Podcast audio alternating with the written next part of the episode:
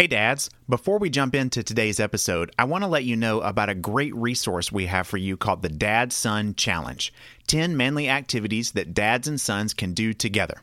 These are fun activities that you and your son can do to help both of you get better at being men that are based around the 5 marks of manhood that we talk about in each episode of Manly Tales.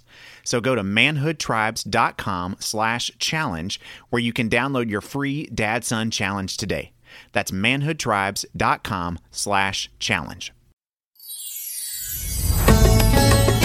Welcome to Manly Tales, stories for making men out of boys, a podcast for dads and sons to listen to together.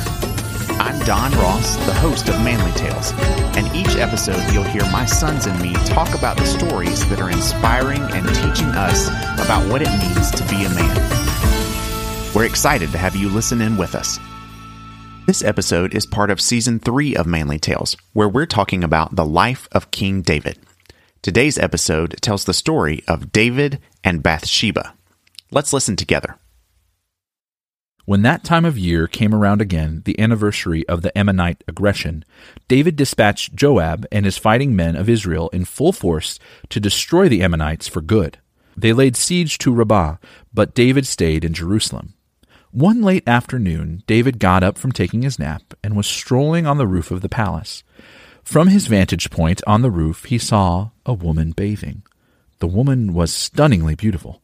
David sent to ask about her and was told, "Isn't this Bathsheba, daughter of Eliam, and wife of Uriah the Hittite?" David sent his agents to get her. After she arrived, he went to bed with her. This occurred during the time of purification following her period.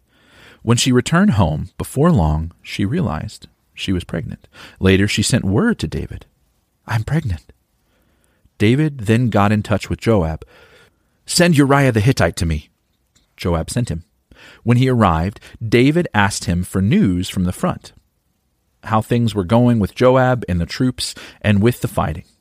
Then he said to Uriah, "Go home, have a refreshing bath and a good night's rest."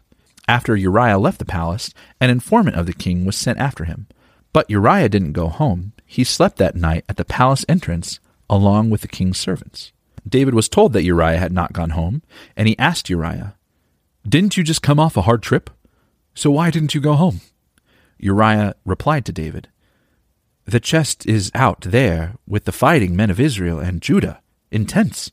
My master Joab and his servants are roughing it out in the field, so how can I go home and eat and drink and enjoy my wife? On your life, I'll not do it." "All right," David said, "have it your way. Stay for the day, and I'll send you back tomorrow." So Uriah stayed in Jerusalem the rest of the day. The next day, David invited him to eat and drink with him, and David got him drunk. But in the evening, Uriah again went out and slept with his master's servants, and he didn't go home. In the morning, David wrote a letter to Joab and sent it with Uriah. In the letter, he wrote, "Put Uriah in the front lines where the fighting is the fiercest. Then pull back and leave him exposed so that he's sure to be killed." So Joab, holding the city under siege, put Uriah in place where he knew there was fierce enemy fighters. When the city's defenders came out to fight Joab, some of David's soldiers were killed, including Uriah the Hittite. Joab sent David a full report on the battle. He instructed the messenger, "After you've given to the king a detailed report of the battle, if he flares in anger, say, 'And by the way, your servant Uriah the Hittite is dead.'" Joab's messenger arrived in Jerusalem and gave the king a full report. He said, "The enemy was too much for us. They advanced on us in the open field, and we pushed them back to the city gate. But when the arrows came hot and heavy on us from the city wall, and 18 of the king's soldiers died." When the messenger completed his report of the battle, David got angry at Joab. He vented it on the messenger. "Why did you get so close to the city? Didn't you know you'd be attacked from the wall? Didn't you remember how Abimelech son of Jerubbesheth got killed? Wasn't it a woman who dropped a millstone on him from the wall and crushed him at Thebes? Why did you get so close to the wall?" "By the way," said Joab's messenger, "your servant Uriah the Hittite is dead." Then David told the messenger, "Oh, I see. Tell Joab, don't trouble yourself over this. War kills, sometimes one, sometimes another. You never know who's next. Redouble your assault on the city and destroy it," encouraged Joab. When Uriah's wife heard that her husband was dead, she grieved for her husband.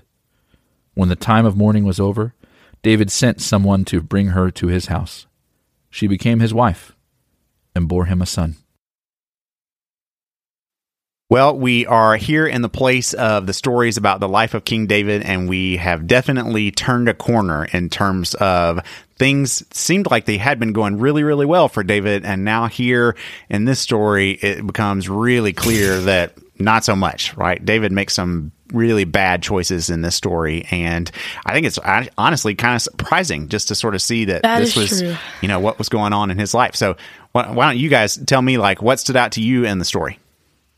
I mean that, like, David literally cheated on one of his soldiers, and, like, don't think that's very David-like. Yeah, it seemed really not consistent with his character, didn't it? It was kind of surprising. Bro literally stole his wife. Yeah, it was pretty bad. Eli, what about you? What stood out to you in the story? I mean, just the fact that, like, the extent that this great leader was willing to go to just for this woman. Yeah, I know. It was kind of a lot going on there. And, you know, I think we've had some hints of this in the previous stories about David, right? We've talked about, like, he had multiple wives and he had a whole lot of kids by a lot of different women. And, you know, there have been some, like, indications that David seemed to really like and enjoy the women, but we didn't have any, you know, necessarily hints that, like, he was going to do some really, really sinful and awful things to be able to get it. But here, it's definitely happening. He succumbs to some temptation and makes some really, really bad choices. So, okay. Let's talk a little bit about that then in terms of our marks of manhood. So here on the Manly Tales podcast, we like to talk about our 5 marks of manhood, which we believe are the things that all men should display as part of what it means to be a man. And those 5 marks of manhood are strength, courage, skill, honor, and allegiance. So I'd love to hear from you guys, like, what did you see or maybe even not see in terms of the marks of manhood in this story? So I didn't see kind of honor. Like, I didn't really see honor because, well, David just, like, cheated on, like, one of his, like, best soldiers' wife and just, like, killed him, like, pretty much sent him to his doom. And I don't really feel like that's like David, like I said that earlier. Yeah, I agree. We've seen over and over again that David has been really loyal and honoring to his men and kind of always having their best interests at heart. And, you know, here he seems to do the exact opposite, that, you know, he just goes after what he wants and ends up doing really wrong stuff to Uriah, you know, in light of his mistakes. And so I agree, Colton, there's a real lack of honor on David's part after having really displayed a lot. Eli, what about you? What did you see or not see in terms of marks of manhood? I definitely didn't see, like, allegiance.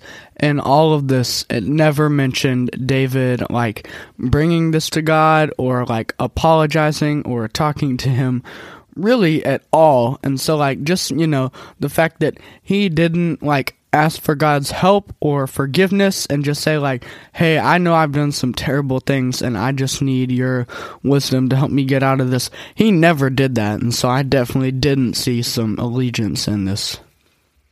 Yeah, I agree. So, you know, we've said all along that David has been great at following God. And here in this story, we really see that he was not. Like, he made horrible choices when it came to what God would want and how he would want David to treat other people. But he got himself into a really bad situation and tried to get himself out of it, but, you know, made some really bad choices on his way to doing that. Okay, but let's talk about, like, maybe on the positive side, like, what did you see in Uriah? Did you see any, like, positive marks of manhood in him? Eli, what about you?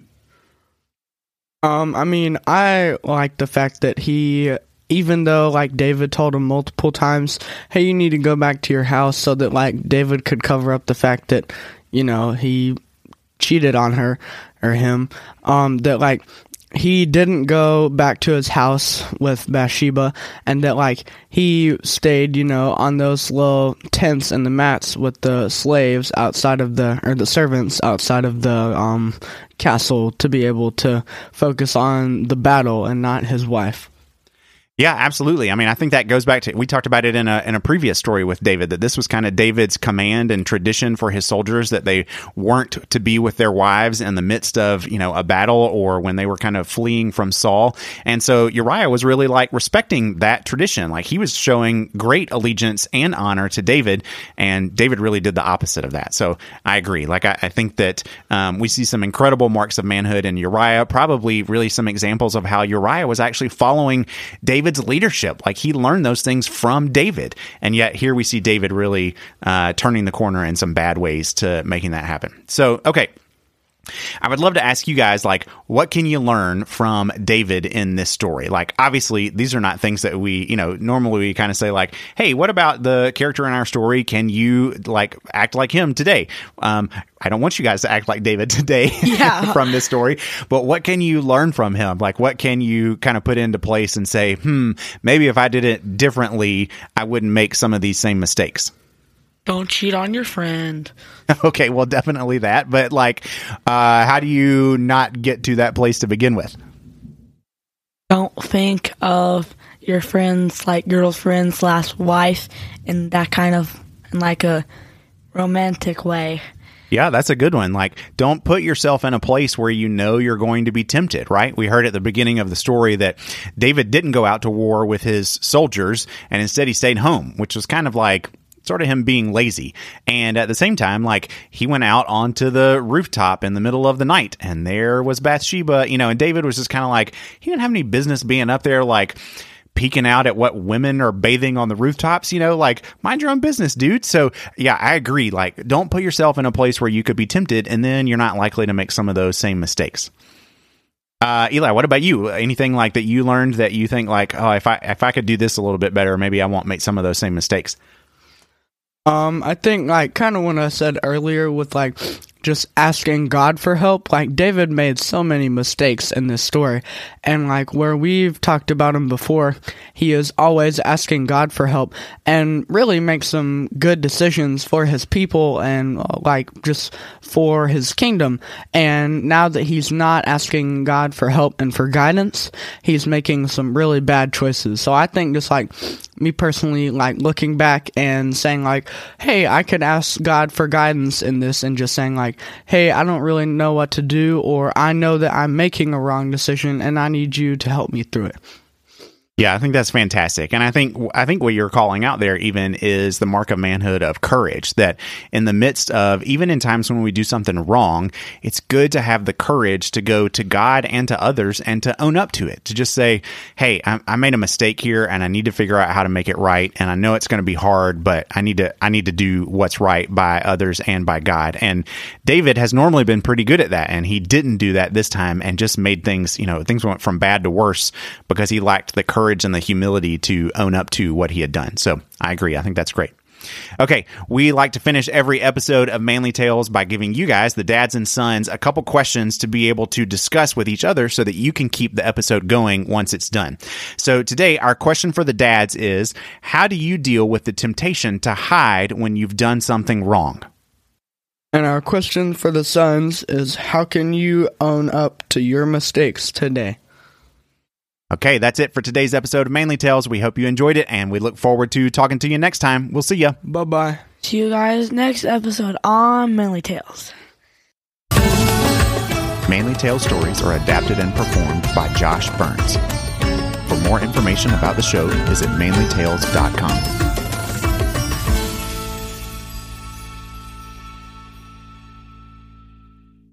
Hey dads, don't forget to download your Dad Son Challenge, 10 manly activities that dads and sons can do together. Just go to manhoodtribes.com/challenge.